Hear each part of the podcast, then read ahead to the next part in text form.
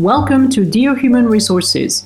In each episode, you'll hear about current HR topics and trends from experts, both practitioners and researchers, with the goal of giving you an insider's look at human resources.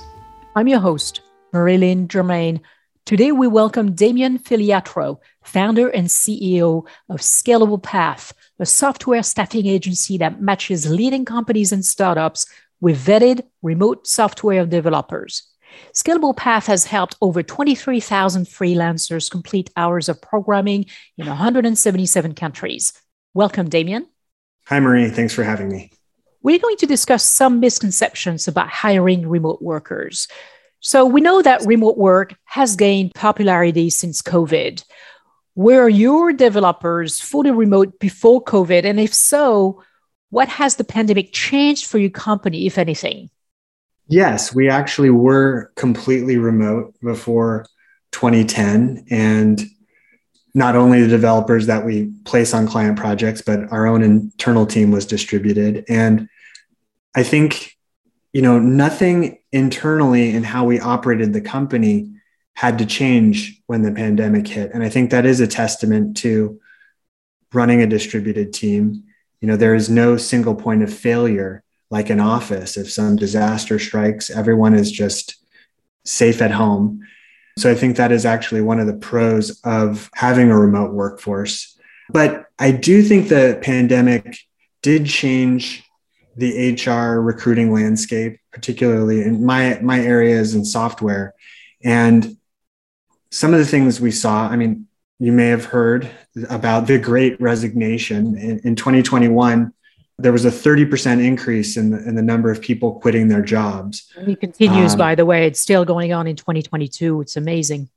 So there's there's less supply out there of, of good talent in the United States. And additionally, software companies thrived in the pandemic. So at the same time, demand for software developers went up. And simultaneously, remote work became the norm. So many companies were, were forced into working remotely with their existing local teams.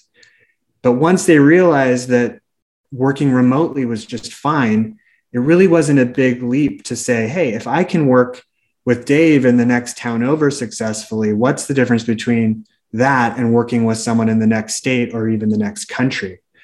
So, as long as people can collaborate effectively, it doesn't really matter where they are except perhaps the factor of time zone, which is which is important to collaboration. So, you know, I do think that the pandemic, for all of these reasons, changed a lot in the staffing industry.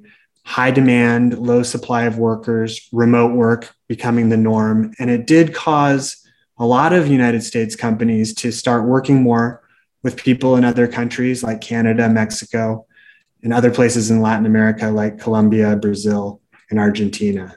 That's how I've seen it change. Damien, as a CEO, and you talked a little bit about it, but what do you see as the pros, but also the cons of having remote workers? Admittedly, I am drinking the remote Kool Aid. I think it's the future. I just read a very interesting book. It's actually been out for close to a decade now, I believe. It's called Remote, and it's by David Heinemeier Hansson and, and Jason Fried.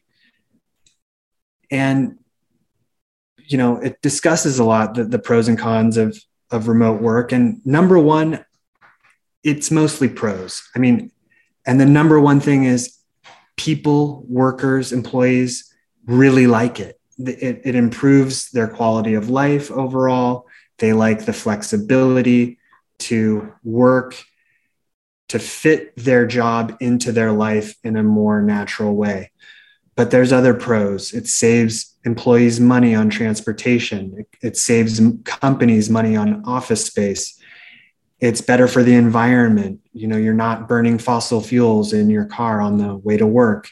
It's better for productivity. You're, you're not losing time commuting.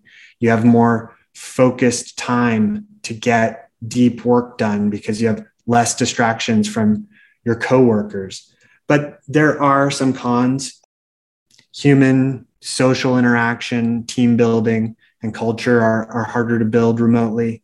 And it can be hard to compartmentalize work and, and set that work life boundary. You know, I think some employers are concerned that, well, are my people actually working if they're not in the office?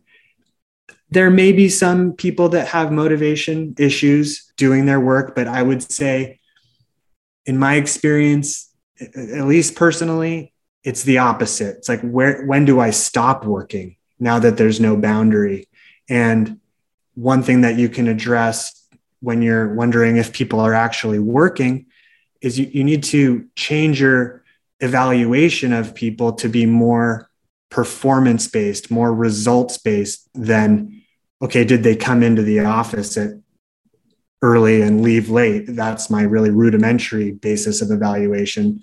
We've got to shift to probably an evaluation that we should have been using all along, which is more focused on what they're getting done In fact, there's a lot written right now about software, talking about software to track what employees are doing remotely. I've read the term bossware. Have you heard that term? I haven't heard that term, but I'm very familiar with the concept of tracking. And I can't, I got to say that I'm not a fan of it. You know, I, I think that we need to, to, as, as humans, trust each other and, and, you know, one of the other things that, that the pandemic shifted was I think the the balance of power in the staffing business. I mean, I think that employees are a little more in the driver's seat now. You know, they have their pick of jobs. And I don't think people want to be working for companies that are tracking them and feeling like they're in a big brother situation. So, just my two cents on that. Trust has a lot to do with it, as you said.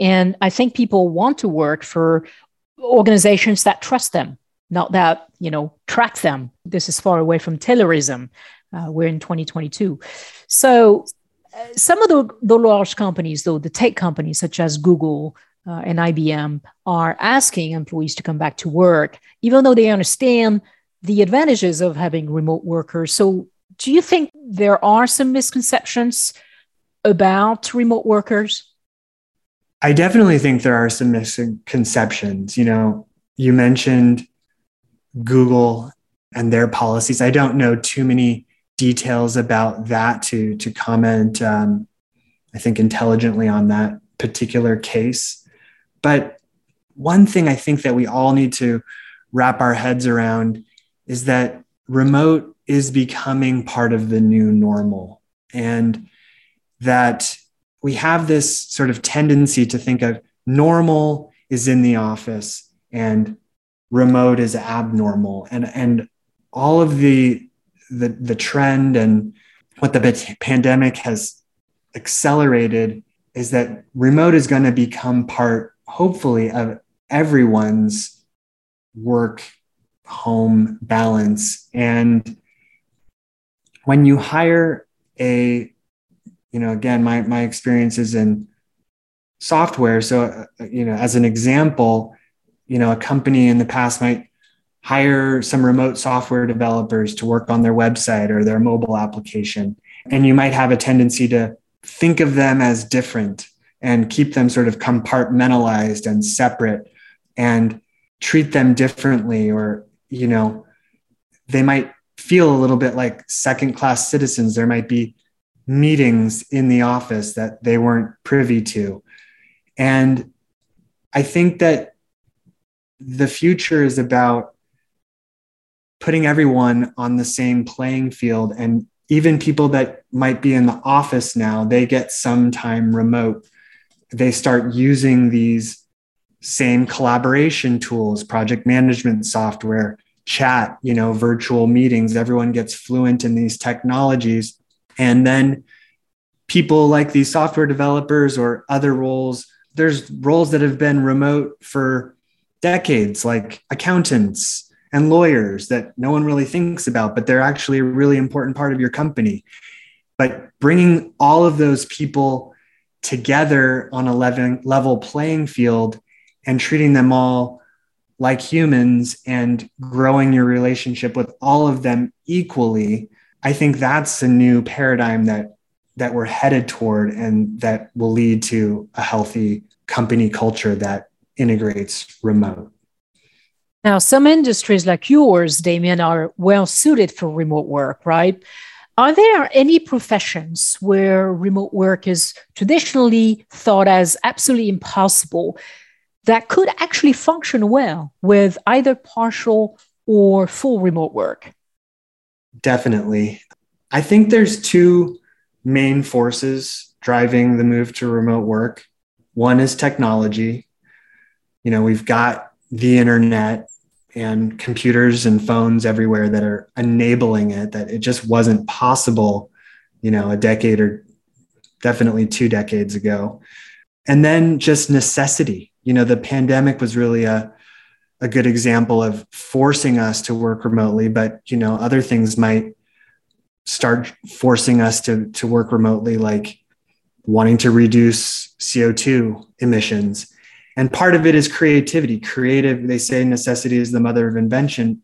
People are creatively responding to these forces using these new tools and, and responding to necessity. And yeah, we saw it in the pandemic. All of us saw it. We saw doctors doing more remote. You wouldn't necessarily have thought that before, but now you've got telemedicine and think how much time that saves you. You know, it might take you two hours to do a doctor's visit but if you can do telemedicine, it only might only take 15 minutes of your time. Another one that we all saw was teachers, you know, kids and everyone was doing remote learning. I mean, yes, for for young children, I do think in-person learning is very, very important. But you know, for adults, people learning to program later in life and you know, learning skills, remote teaching and education is really something that maybe we wouldn't have thought it was possible. And now we're seeing it, there are really practical ways to apply it. But it goes even further than that. I mean, I just read an article by a guy named Mike Elgan. He was in Morocco. And, you know, you would think that things like manufacturing are always going to require you being at your place of work. But what he saw there's this this industry in Morocco called argan oil, and traditionally the nuts have to be cracked by hand, and these women go to a cooperative and they crack these nuts by hand, and in the pandemic they actually got creative and they said wait a minute why can't these women why don't we just deliver the nuts to these women's houses and they can crack the nuts there? And it's an example of a of a job that can be very easily tracked in terms of productivity. And they found that productivity increased and these women had a better life. They were able to manage their families better but they were still doing their job that they used to have to go to the cooperative to do. So i think there's a lot of creative ways that we can take jobs that we'd never thought would be remote and make them partially remote or completely remote. Another example is Caterpillar, the big heavy equipment company, is coming out with a line of products called Cat Command. They are excavators, bulldozers, big vehicles that people can operate remotely. And they're mainly pitching it as a way for humans to stay safe while they're doing hazardous work. But I could see this easily going further and just saying, hey, you know, you need to uh, build this highway. You can control this big earth mover from your home. Why not? So we're seeing a lot of innovations and a lot of changes. And I think it's going to continue to trend toward remote. Very interesting. I particularly like the example you gave about the woman uh, uh, in Morocco. It's quite interesting. I've never heard of that before. What recommendations would you make to specifically organizational and HR leaders who are considering keeping some of their employees remote or those who are considering going partially or fully remote? Well, first of all, I'd say go for it. It's great. It's the future. Don't fight it. People want it. Be brave. Experiment with it.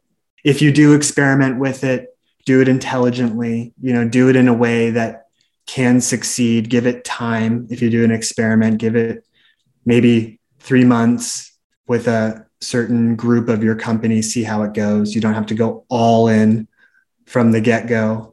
you know, one thing I alluded to before was be careful of creating a an uneven playing field or, or second class citizens. It can fail if you try to make part of your company remote and they feel like outsiders. It's better if everyone in the company is using the same virtual communication and, and collaboration techniques. And finally, I'd say if you're looking for help hiring remote software developers, check us out at scalablepath.com. Thank you, Damien, for your insights on some of the misconceptions regarding remote work. Thank you. Thank you for listening to this episode of Dear Human Resources. In each episode, you will hear about current HR topics and trends from experts, both practitioners and researchers, with the goal of giving you an insider's look at human resources.